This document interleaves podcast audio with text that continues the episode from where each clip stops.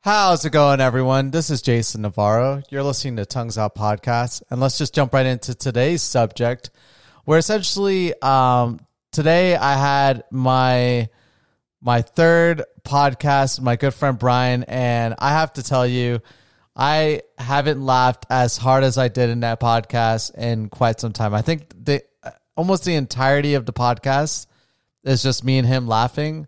Um, and I honestly didn't think that that's the direction that we were going to go with it, but um and and talking through that podcast, he revealed to me of this phenomenal technology that was developed in the 70s and um and for some reason uh it's still a costly form of technology that we just haven't implemented uh mass or or mass produced and so I rarely do this, or rarely. I mean, I've never done this in this in this podcast.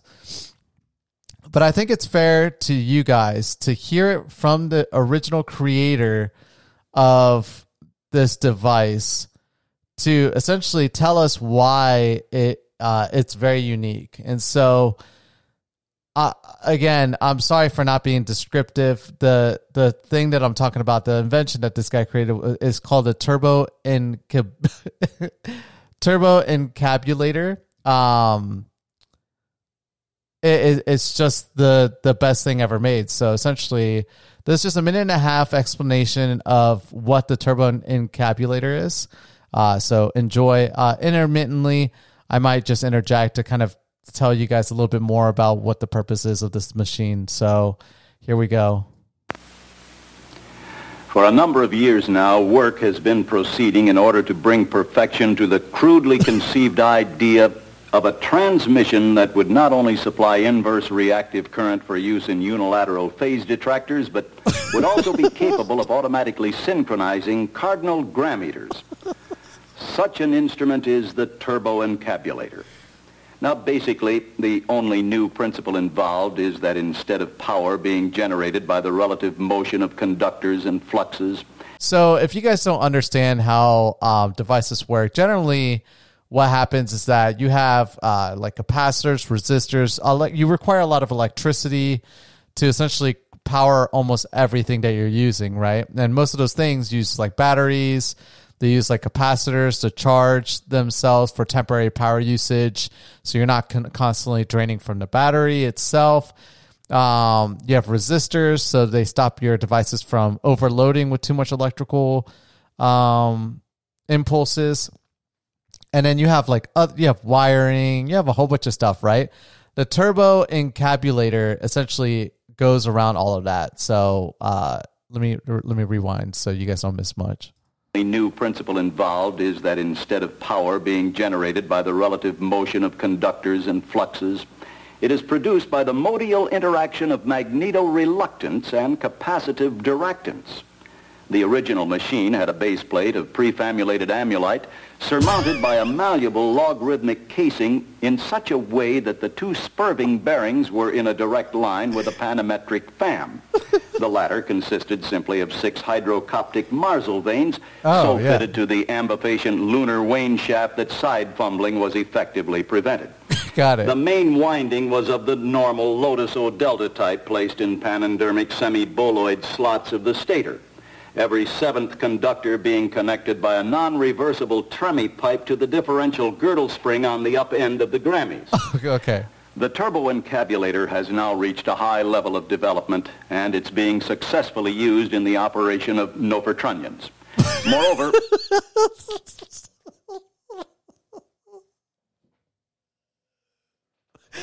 I'm sorry, guys. Whenever a fluorescent score motion is required, it may also be employed in conjunction with a drawn reciprocation dingle arm to reduce sinusoidal repleneration. It's not cheap, but I'm sure the government will buy it. So, uh, in the 1970s, this device, he's holding up the price tag for this technology. It's uh, $750 million. So, accounting for inflation, $750 million. Let me just do this math properly for you guys um, USD 1970s inflation? No. Okay. So accounting for inflation, um, whoa, we're missing some dec- decimal points here. Um, yeah, one one second here. This is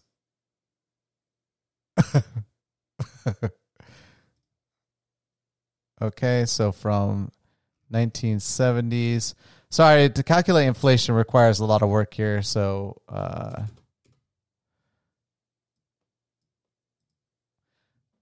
Oh, okay. Yeah, yeah, yeah. So, um, seven hundred fifty million dollars in nineteen seventies is equivalent to five billion one hundred million dollars. So, this technology is very expensive, right? And so, if you're not familiar, it, I don't know if you simple-minded individuals weren't able to understand what the turbo encabulator is.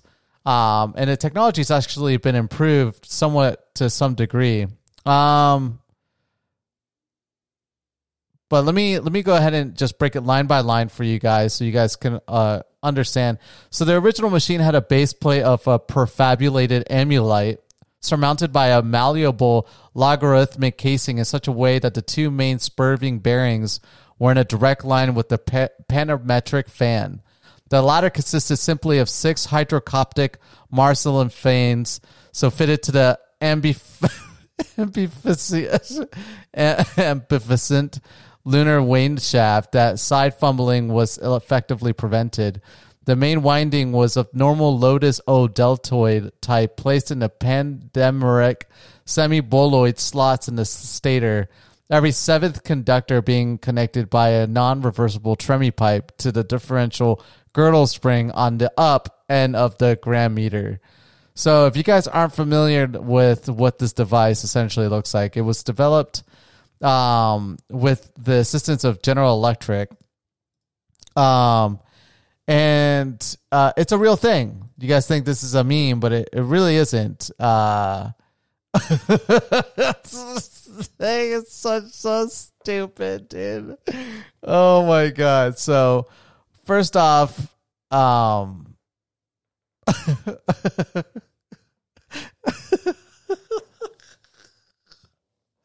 this thing is so stupid. I'm sorry. I don't know why I find this so hilarious, but it's just the way that this guy describes the the device itself. But um, I would encourage everyone to do a little bit research, especially if you don't understand. I can understand why your intelligence and your level of IQ doesn't allow you to completely understand the ramifications of what the turbo encabulator is. But I'm actually going to go out of my way this uh, in 2021 to actually develop a turbo turbo encabulator, which is going to require a little bit more um, work. So essentially, I'm going to go from six hydrocoptic Marcel vanes to just three hydrocoptic Marcel vanes, and I'm going to line the shafts with a uh, um uh with uh with another lunar wane shaft uh with the side fumbling um, with two side fumblings actually. And then um, I'm actually going to take the differential girdle spring uh, to a down end on the gram meters actually. So that should, in in theory, give it additional power to then take it from a regular turbo encabulator to a turbo turbo encabulator. Um, I'm going to uh, potentially patent this idea. It's going to require a lot of work, but hopefully I'm able to get this done. If so, then I will use this device to go ahead and power 1 16th of the power needed to power my house. Um, I'm so bad at this. I don't like, I can't even, I can't even do it properly. Um, but there are other people that have actually gone and, uh, and improved on this technology actually. In, in recent times, Viper Innovations actually, um, introduced the Turbo Encabulator 2.0 with Quantic uh, information of technology. I wonder if I could find that. Uh, Turbo Encabulator 2.0.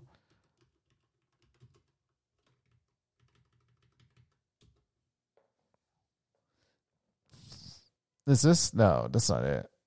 I think this is it right here. This is by Viper Innovations. So, Aurelian, if we could just pop that onto the production environment. Of course, I was going to put it on Space Cloud. Thanks, Aurelian, that's perfect. For a number of years now, as first described by Bud Haggart, work has been proceeding in order to bring to perfection the crudely conceived idea of a transmission that would not only be capable of supplying inverse reactive current for use in unilateral phase detractors, but would also be capable of automatically synchronizing cardinal grammeters. Viper Innovations present the updated version of the Turbo Encabulator, the Turbo Encabulator 2.0 with Quantic IoT. The concept of power being generated through the modial interaction of magnetoreluctance and capacitive diractance is nothing new, and one that is familiar to the industry. With a new dawn of faxorelaxants and hydrotonic propractants being realised, Viper Innovations felt it was only right that the inefficiencies in the Lustenhausen Yep. complex be finally addressed. So uh, you guys get the drill. Honestly, I would uh, definitely take the time to uh, research the Turbo Encabulator. It's a uh, phenomenal device. If you want to know a little bit more about it, you can actually tune into the other podcast that I did today uh, with my good friend at the most interesting podcast. You can find us on Spotify and uh, anchor.fm as well. We're looking to branch off into other streaming platforms soon.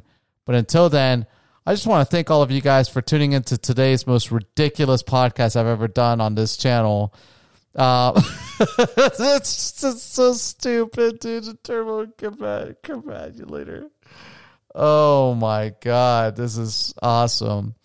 Uh, Christmas is just five days away, but I feel like I got an early Christmas with this one. This is, uh, if you're not understanding why this is so funny, uh, you you need to go outside, get some fresh air, take a big breath. Also, what is VX? I don't know what VX is. Gotta I gotta look that up. Brian told me about it as well. Uh, you can go to a subreddit called VX Junkies and just look up uh, VX. It's pretty insane, but it's gonna take me a week to to better understand that. But uh, either way, thank you guys so much for listening to today's podcast, and I'll catch you guys mañana. Peace.